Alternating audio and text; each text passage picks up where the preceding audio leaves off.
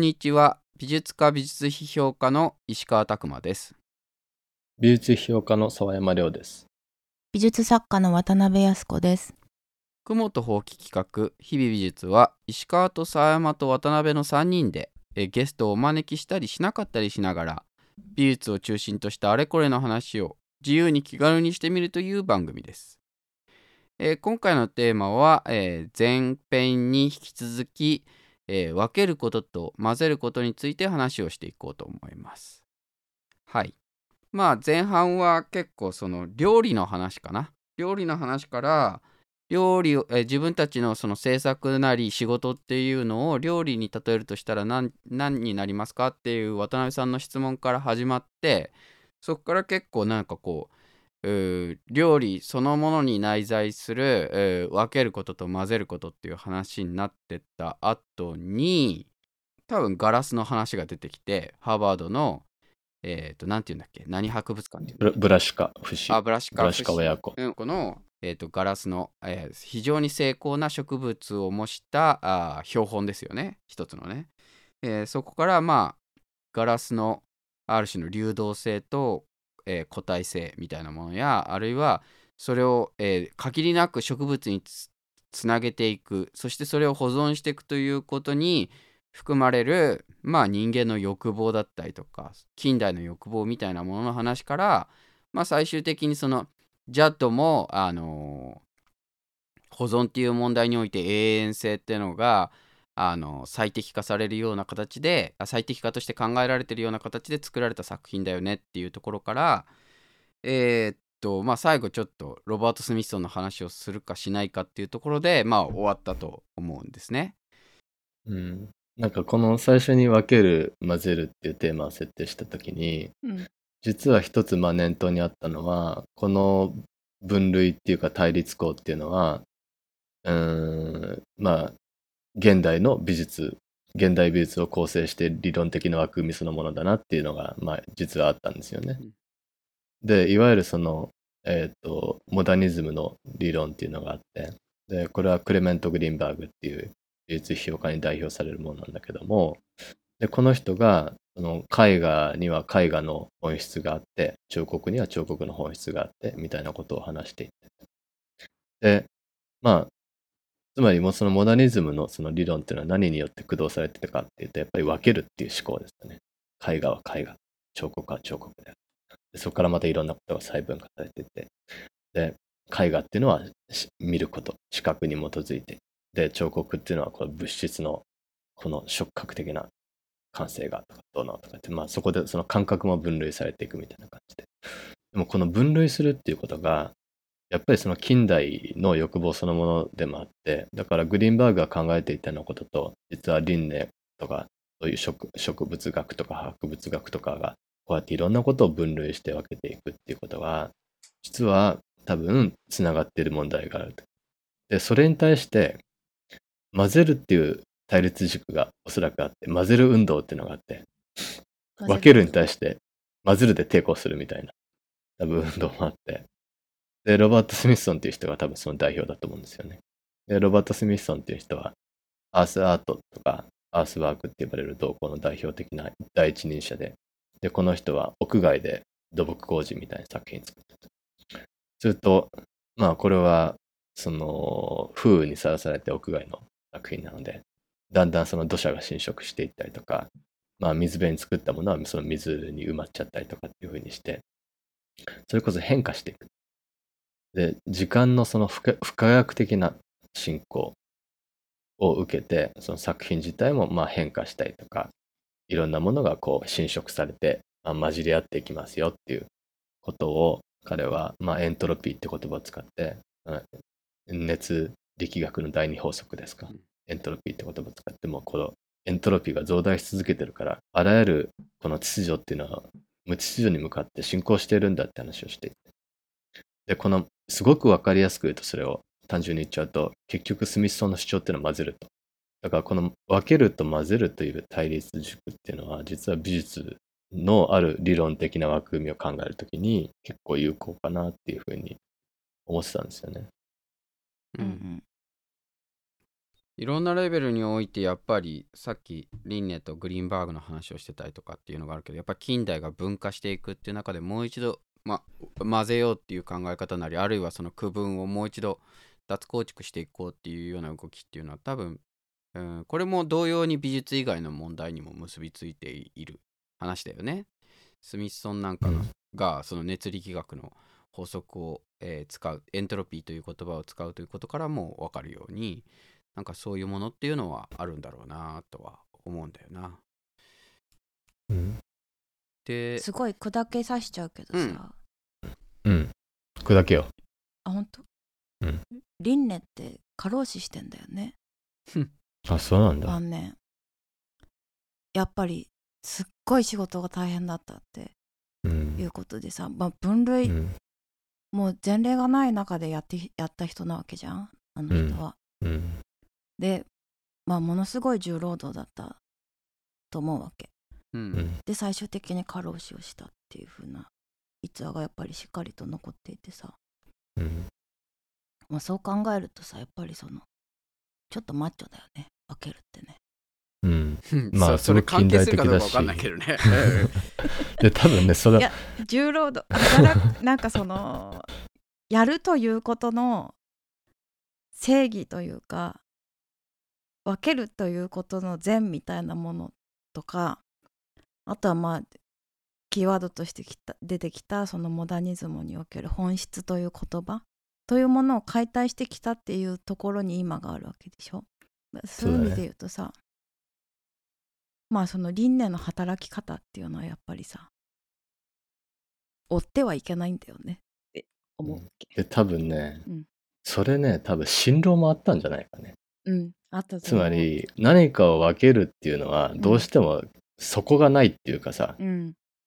ね、だから犬犬と猫は違うっていう風に言ったところでさ、犬と猫別に同じじゃんとかっていう風に言えるわけじゃないですか。4本足だしうん、毛ふさふさだしとかっていう風で言うとね、うん。多分その根拠っていうのがどっかで捏造しないといけないと思うんですね。うん、分類するっていう時に。うん。すると多分その時に、まあ輪廻はことは分かんないけど、すっごい振動も発生したかもしれないけど、うん。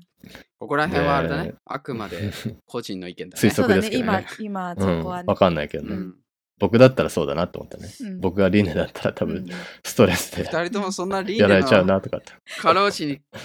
共感するわけで、共感って過剰移入するわけで。だけどさ、その、したすごく。やっぱりその近代以前っていうのはさ、いろんなものが分けられてなかったじゃないですか。うんうん、だから科学も、まあ、今のようなあのあり方はしてなかったわけだから当う然。んだから先生術とかっていうのは科学だったわけでしょ。ううんん、で、占いと、だから今まで、今言ってるところのその非科学的な領域うんと科学的な領域っていうのは実は結びついてたりとかして、ううんん、オカルト的な領域うんと科学的な領域っていうのは結びつけられたりしたわけじゃないですか。で、例えば錬金術とかもそうですよね。だから、あれは化学なんだけど、うん、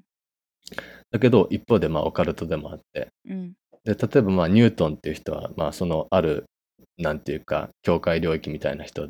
ところで活動した人だから、うん万有引力を発見しつつだけど、晩年にはその水銀に当たって死んだって話もあって、で、それは彼が、その、えー錬金術を研究してたからだ。でもまあ錬金術って化学だから、うんうん。で、その錬金術、なんか最近ちょっと調べてて、うん。で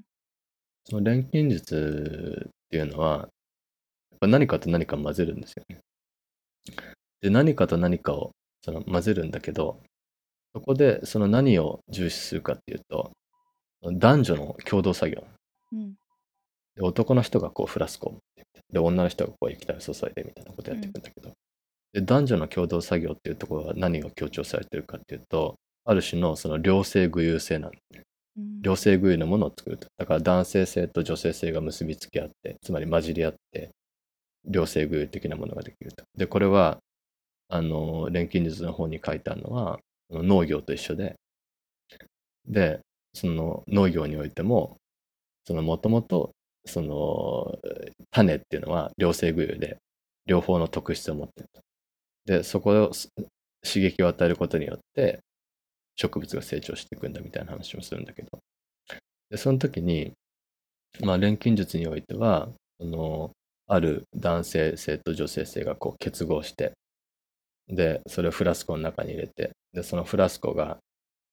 まあ、宇宙卵とか言うんだけど、卵みたいなのがある。うん。でこの卵の中で一回腐食させるっていう過程が減るらしいのね。で腐食させてでそれで菌を作るみたいなだからやっぱりそれはその結結合っていうこととかと関わってるんだと思うんだけど両性の、うん。一回だからぐちゃぐちゃに混じり合ってうん。腐食,、腐食するっていうのは多分混じり合っていくプロセスじゃないですか、うん。まさに。うんエントロピーがこう増大してうん。腐っていくってことだから、うん。でだけど金その腐っていくことによってそれがまあ再生してうん。だからその自然界のサイクルみたいなものを錬金術取り込んでるね。うんだから何かが芽生えてこう、えー物質的に解体されていって腐っていってそれがまた再生するみたいな話。まあそう。でだけど、そのつまり錬金術っていうのはその化学とオカルトっていうかそのある種のその精神的な領域みたいなのを結びつけてるんだけど一方で錬金術のプロセス自体がやっぱり何かを混ぜるっていうことをやってて。うん。うんちょっと言うとその要は湯川秀樹なんかもそうやって言っててやっぱり科学の前の宗教とかそういうものっていうのも実は科学的なものだったっていうその神話とかもそうだけどなんでかっていうとそれはまあ全科学的な時代の科学なんだけれども結局世界とは何で成り立ってんのかっていう問題を考えた時にやっぱりそうやって、えっと何かを知ろうとすることであるってことは間違いないので、まあ、そういう意味では科学的なものであるとも言える。で例えばだけれどもそのえー、とインドのあこれは、えー、と湯川秀樹が言ってたやつじゃないけどインドの宗,、あの宗教ではその世界がどうやって誕生するかっていうとまあ海が攪拌されてそこから生き物がどんどん出てきたっていう話なんだけどこのモデルが何かっていうと、えーチーズなんだよね。その要は牛乳っていうものを攪拌させて、えーとこうまあ、腐らせていくとなぜ固体化してそこあの変質するのかっていう問題そこからまあえー、と神話が作られているだろうというふうな形があってやっぱりなんだろうまあ確かに牛乳からチーズができるってとっても不思議なことだったんだと思うんだけどでも無から有ができるっていうことにそこは結びつけていてやはりそこにも攪拌って問題が入っているんだがなんかそういうのもまあなんだろう当時の人は当時のああり得る知識を持ってなんか世界っていうものがどうできてるのかっていうのをまあ考えようとしてたっていうことではそれは科学的な部分を持つわけでで実際それが錬金術まで行った時にその目的は間違ってるかもしれないけどそのプロセスで、えー発見されたことっていうのは結構その科学的なもののベースにもなり得る発見があったということもあるだろうからまあ本当そうだなっていう感じがする。だから科学的なベースっていうことで言うと、まあ、錬金術はあの油絵の具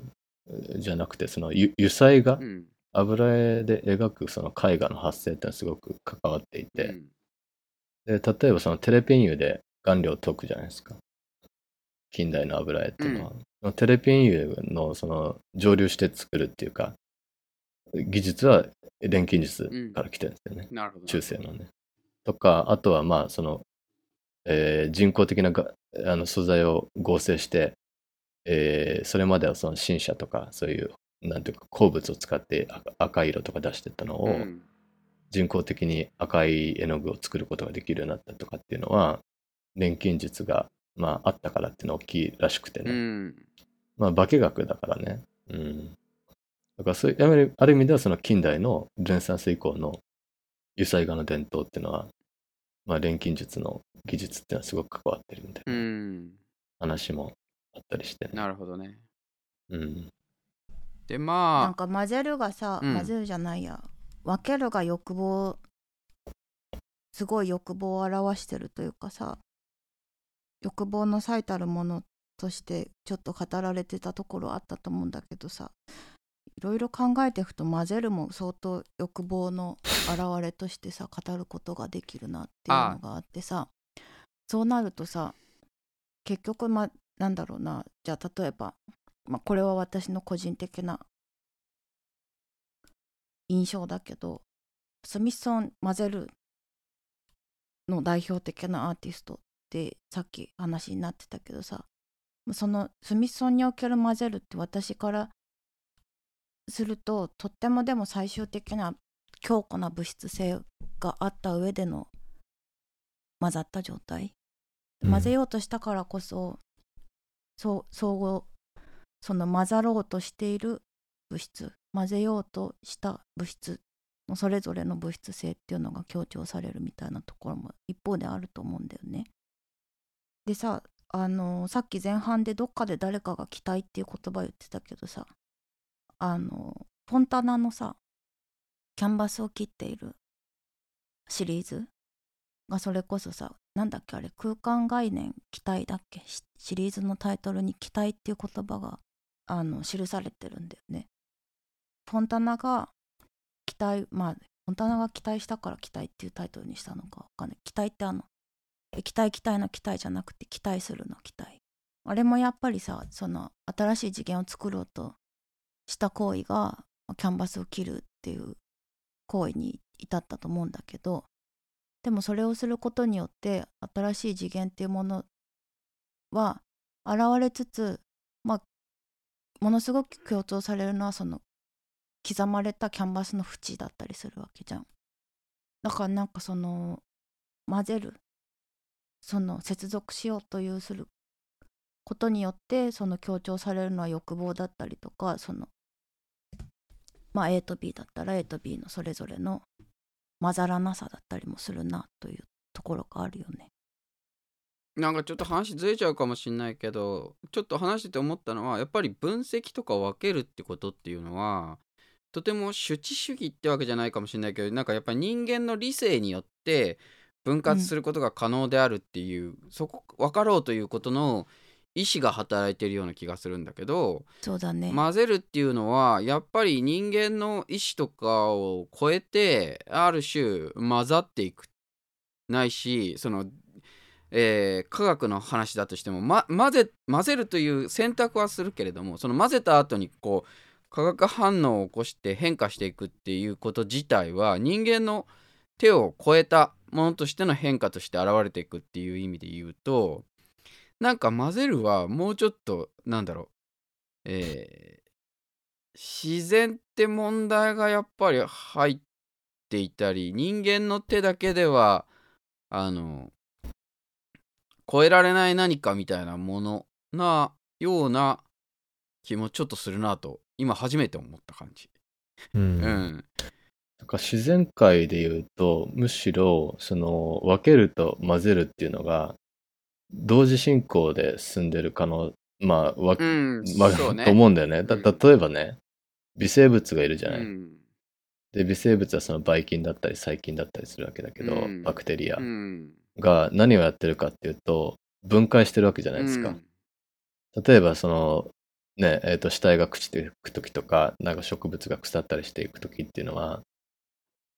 まあ分解されてるわけだよね。うんで分解だからこれは分けられてるのかもしれないけどだけど同時にそこで起きてるのはいろんなことがこう、ま、混じり合っていって、うん。それこそね。でそれがまさに混じり合っていくことが分解でもあるってことでもあるわけだから。だからそう考えると分けることと混ぜることって究極的にはどうやってそれこそ分けられるんだろうみたいなうん。感じにもななっていくかもしれないね。うん。うん、これ理系の人が聞いてたら怖いね 自然うんいや理系の人が聞いたら多分相当適当だ。専門家にぜひゲストに来てほしい話だね。俺うんでこのこの分解とか混ぜるとかってのは結局はさ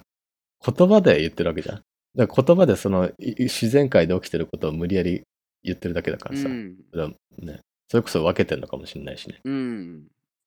そうだねだけどまあおそらくその分分解するっていうことの実質っていうのは多分分解っていう言葉では捉えきれない何かが当然起きてるわけだから。うん。うん。確かにね。うん。そうだね。分けると混ぜるっていうのも。あとさちょっとずらしちゃうけどさ。うん。分ける時にも混ぜる時にも同時に起こってることとして鳴らすっていうこともあるよね。ううん。んあの中間化するっていうか。そうそうそうそうそうだから例えばその熱い水とあ、えー冷たい水混ぜるとぬるくなるじゃん。うん。そうそうそうそうそう。そう。とか A と B と分けるんだけど、うん。その領域境界線っていうものには必ず混ざ混ざってしまっているものそれをその場所をじゃあくっきりとさせておくのかあるいは鳴らすのかっていうようなことも同時にあるなと思って、うん。でなんかそれはさ自分のテキストのシリーズにもちょっと書いたことがあるんだけど、まあ、スミソンがさサイトインサイあのノンサイトだっけ？っうん。うん。ていう話をししたことにおけるその領域区分だったり領域横断だったりみたいなことって今の現在のアメリカで何か体感できるのかな？みたいなことをまあ思いながら言ったわけですよ。でそういった中で私がなんか一つ発見したのが特にニューヨーク東海岸が顕著だったんだけど街中でやっぱりすごく工事が行われていてでニューヨークなんか道そんなに広くない中で工事を行う時にあの工事現場とあの一般の工事してないところをさ分けるためにさ柵を置いてんだよね。うんうん。でその柵があの、まあ、主にプラスチック製であの中が空洞になっていて水を溜めることができる、まあ、大体160から180幅くらいの柵をあの言い方を変えると大きなタンクっていうこともできるかもしれないんだけどそれがあの結合して工事現場とそれ以外ってものを区分けしているっていう風景をまあ随分と見たのね。でそこで私はなんかその境界だったりとか領域っていうもののその狭間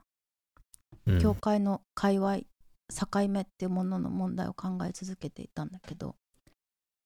結局さ工事現場でさ工事する場所と工事しない場所を最終的にさ鳴らすわけじゃん。終わった後にまるでなかったかのようにあるいは新しいものと古いものっていうものが一回区分けされて、まあ、工事というものが行われるんだけどそれが終わった後に区分けを解かれて、まあ、日常の生活の、まあ、風景っていうものに慣らすっていう作業が行われるなっていうことを、まあ、向こうでずっと考えていたんだけどスミソンにおける混ぜるっていう中には一体どういった欲望があったんだろうなと。そうだね。スミッソンのスパイラルジェッティっていうあるじゃないですか。うんユタ州のそのソルトレイクっていう円弧うん。で、その螺旋状のこう突堤みたいなのをそのシャベルカー使って作るんだけど、でその時その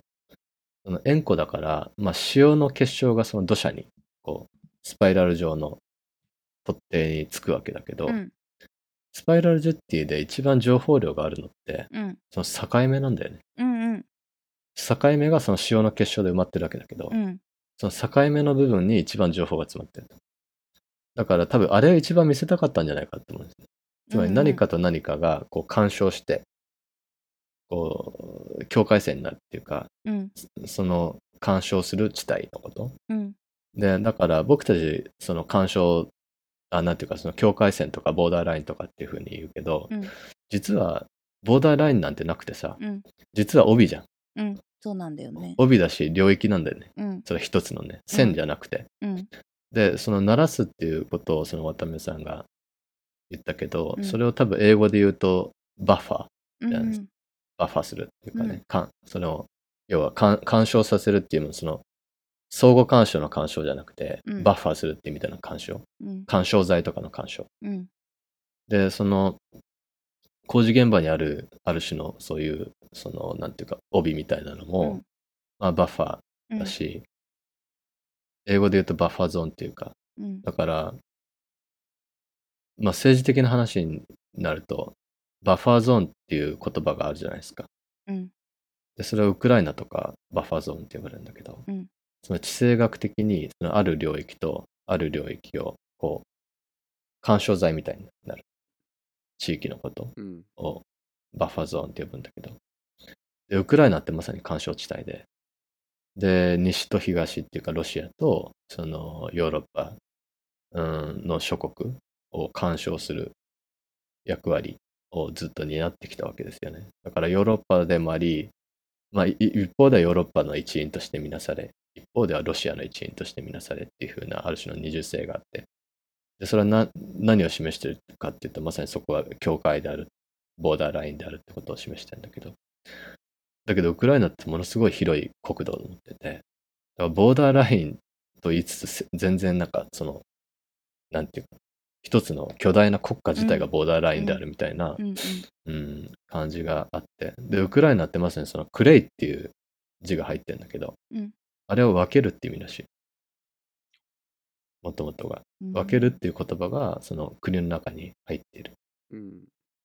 うん、で、このバッファーゾーンっていうか、この何かと何かが混じり合うボーダーライン、境界っていうのは、そうだね。だから、混ざるっていうことは一つの運動だからね。うんその運動の中で何かと何かが、例えばまあ共同体と共同体だったりとか、人と人だったりとか、場所と場所がこう混じり合う部分っていうのが、何かを見ていくときには、実はそこが一番情報が詰まっている、何かを分析したりしていくときにはね。だから、僕なんか美術作品見ているときに、割と注意深く見てるのはそこかもね。何かと何かがどこで出会ってるかみたいな。で、干渉し合ってるか。そこが一番情報量があるから。うん。だからまあ混ざってるっていう状態が必ずしもその完璧にその複数のものが混合しているっていうその個体的なものがなんかこう全部消えて一つのものに統合されてるという状態というよりはスミソンのやつもそうだけどやっぱり強烈なその、えー対抗っていうか分割というか無理のあるものがモンタージュされてるっていう状態だよね。ガラスと、えーあ鏡と、えーそこの石とかがこう結びつけられてる時にその石と鏡っていうのは結びつけられるっていうほど溶け合うものではなくてやっぱり鑑賞者がこの作品の中に映り込んでいるっていったところもなんだろううーんやっぱりこう、えー混ざっているとはいえどもなんか衝突しているような状態がやはりあってでそこにはえー、佐山くんが言う佐山さんが言うようなそのボーダーとしての接地点みたいなものが見えてるというか全部が形が消えかかってメルトしてる状態ではあんまりないなっていう印象があるかもなということで言うとそのなんかこううんそのある種の全体が統合されてるっていうのはなんかこうこっちの見る側がかなり無理しないと統合されないものである状態になってるような気もするしスパイラルジェティもなんかやっぱ自然と人工みたいなものっていうのがなんかこう滑らかにシームレスになっているっていう形で混ざってはいないなっていう感じがちょっとするかもなっていうのはなんかこう話しててなんとなく思ったかもな。うん、なんかそれをさ、ねスミスソンはさ観客にそれを、ま、混ぜてみせようと混ぜてみようと視覚的にうん、とか経験的に欲望させるうまさがあるよねうん。なんかねうん。いや、ま、まあ、うま、そうね。難しいけど、なんかだけど、ススミソンの作品見てると、まあ、その実物だけじゃなくて、いろんな資料とかがあるわけじゃないですか。地図だったうりとか。んね。で、マテリアル、さまざまなその資料体うんの集積みたいなものがあって、すごくアーカイバルな、ね、性質があるわけだけど、うんそのアーカイバルな性質自体は、だけど、決して混じり合ってはいないんだよね。ある種の集合体としては存在してるんだけど、うんで僕たちはその集合体としての作品のあり方っていうのを見て、かっこいいなとかって 思ったりするわけだけど。うんうんうんうんうんそうだね。そうかもしれない。うん。ちょっとそのあれの話に戻ると、そのあんまり全てを鳴らして全、なんか鳴らすの意味合いが多分、渡辺さんが言った話とちょっと違う鳴らすってものもあるとするならば、うんなんかまあ、えー混ざるっていうのが染まるみたいなものと一緒に考えちゃうと例えばそれって全体主義的なものにつながるじゃんなんとなくさ、うんうんうんなんかやっぱりだからうん、分けるってことと混ざ混ぜるってことっていうのはなんかやっぱりある部分ではどこまで切り分けられないのかってさっき佐山さんが言われてたことが実は重要なのかもね。う、うんん。やっぱりなんかこう、うん、混ぜるの中に分けるっていう問題が消去された瞬間に危ないのかもなみたいうんうん。な。うん、まあつまり混ざらないっていうこと全体にそ混ぜるとか分からないわ分けられないを前提に分けるとかっていうことがない限りまあ非常に危険なうバラバラなものが混ざっているっていう状態とうん。なんか全て混ぜてしまうみたいなものっていうのそうだね。はなんかうんちょっと違うのかもなっていう気うんが。違うと思う。うん。だからその、接続って言葉があるじゃないですか。うん。接続って例えば and とか、日本語だととだったりするわけだけど、その and とかとっていうものが前提としてるのは、その対象が分けられてるってことじゃないですか。分けられてる A と B があるから、それを and でつなぐことができるわけだから、すると、まあ、その、and とかとって、あるいはまあ接続っていう問題っていうのは、異なるっていうこととつなげるっていうことが両方あるんだけど、うん。だけど往々にしてその両方を同時に遂行しないとうん。何かが実現しない局面っていっぱいあって、うん。まあ批評もそうかもしれないけどね、うん。うん。だから別々のものバラバラのものをだけどつなげるっていうか関係させるっていうか、うん。それをやんないとそもそも何かが生じないとかってこともあるから、ううん。んそうだそういうのはすごくあるなと思って、うん。まあ、ちょっとだからコンポジションっていうか料理を作ることにそれが結構関わってくるのかもしれないけど、うん。だから料料理って両方あるって話をしたじゃないですか。うん。分けることと混ぜること両方こう分離できない形で進行していくから。うん。だけど僕たちがやってる仕事も結構往々にしてそういう局面が多いなとかって思ったりして、ね。なんかさ、なんかちょっとちょっと話がずれるんだけど土井善晴っていう人が料理の話をしてる時にああ面白いなって思ったことが一つあって必ずしも料理を作るっていうと人と料理を食べるっていう人の間に切り分けができない可能性があるって話をしててなぜかというと料理の起源をたどれば最初は切り分けてそれを食べるっていうのがまあ料理をするってことだったということが言える。ということはナイフとフォークで、えー、と物を切り分けてそれを食べやすいサイズにして食べるということはもうすでにここに料理の文脈が入っているんだと。でえっ、とそれとまあだけどスプーンっていうのは基本的にやっぱりすごく食べるものとしてあるみたいな話があるんだけどああ言ってたんだけどであそっか確かにだからこの料理っていうものがあの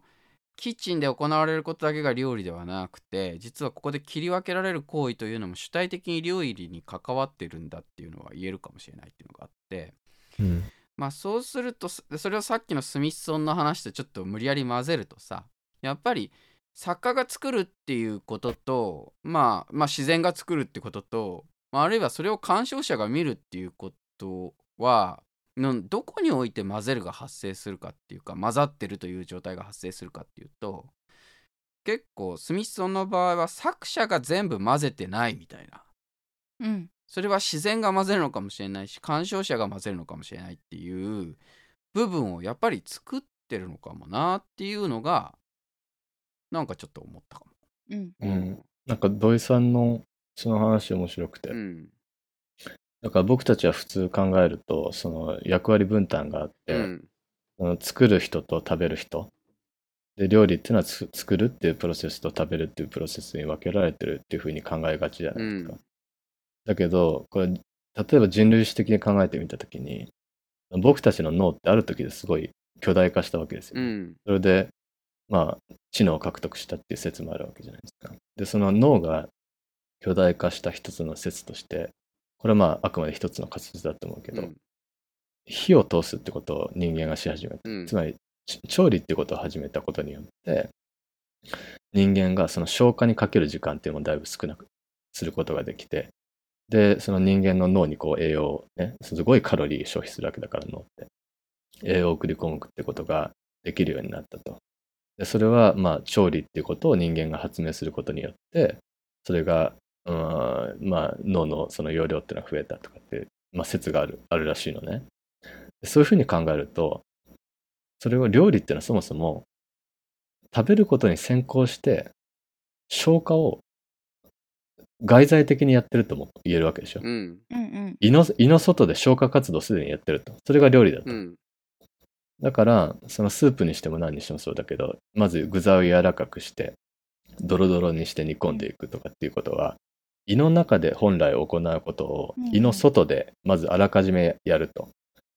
で、その上でその消化活動をするわけだけど、すると、料理っていうのはそもそも外在化された食べるってことである。うん消消化に先行して食べるってことをやってるみたいうなんことで言うとさ、そもそも食べるってことと作るってことのは分けられないうんうんとも言えるよね。うんうん。それは物を作るってこともそうかもしれないけど、うん。そうだね。ちょっとうん。いつの回か忘れたけど、いなんどの瞬間に作ってるのかみたいな話を前にしたじゃない。ううん。ん。作ってる時だけが本当に作ってる時なのかっていうさ。うん。あででもなんかそれはやっぱり作者って問題がうん。作者っていう問題の中でのあれだと思うんだけどそうだね。なんかここにおいて出てきてるものは鑑賞者と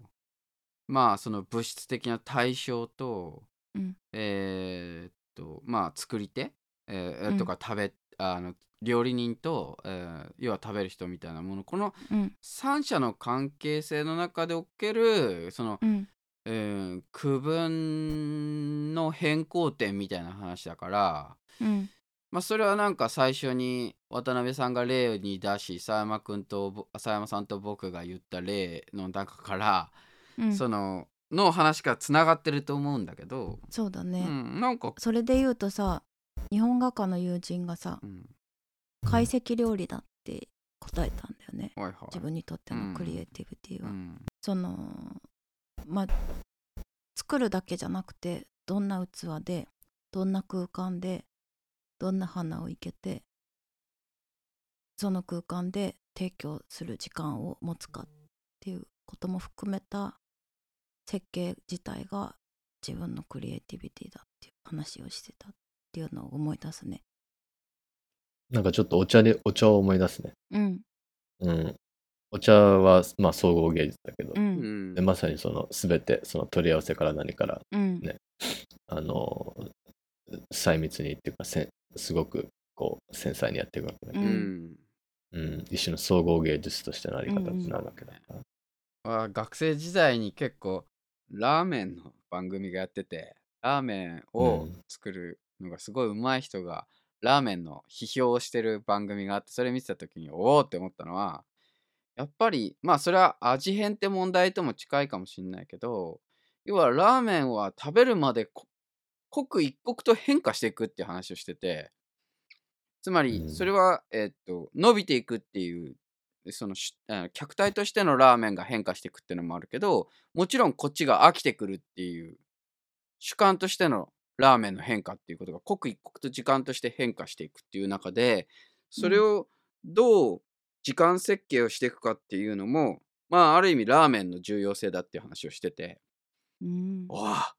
そっか時間芸術だラーメンって その時思って結構感動したんだよね。まあちょっとそのさっきのえっ、とうん総合芸術的な問題とちょっとずれてしまってるかもしれないがまあだから料理は奥が深いよね。うん。いやあらゆることに関係してくるねやっぱり料理は、あらゆることに関係してくる。そうん。うん。うん。まさか分けると混ぜる。この話になるとは全く思わなかったけど。いやだから料理にか例えて言うとさ分けると混ぜるは分けられないそうそうだだねね。そうだね。それがなんか暫定的な結論になるかもしれないねうんなるほど、うん超意外な。ちょっとアイスブレイク的に出してみたお題だおトピックだったけど意外に意外に確信をついていたね。うん、うんうんそうだね。確信ついてたね思いま。すねまあ、大切だもんね、うん料理で分ける、混ぜるね。ううんんなるほどね。まあ今日はこんな感じですかね。こんなとこですかね。ええはい。そうですねなかなか今まで以上になんかこう話してて発見があったかも。そうかも。あれ？そういうこと？とか言って。結構素朴かもしんないけど、後で聞き返して。うんでも面白かったね。いや面白かったですうん。はい。はい。じゃあ、お疲れ様でした。はい、おはい疲れお疲れ様でした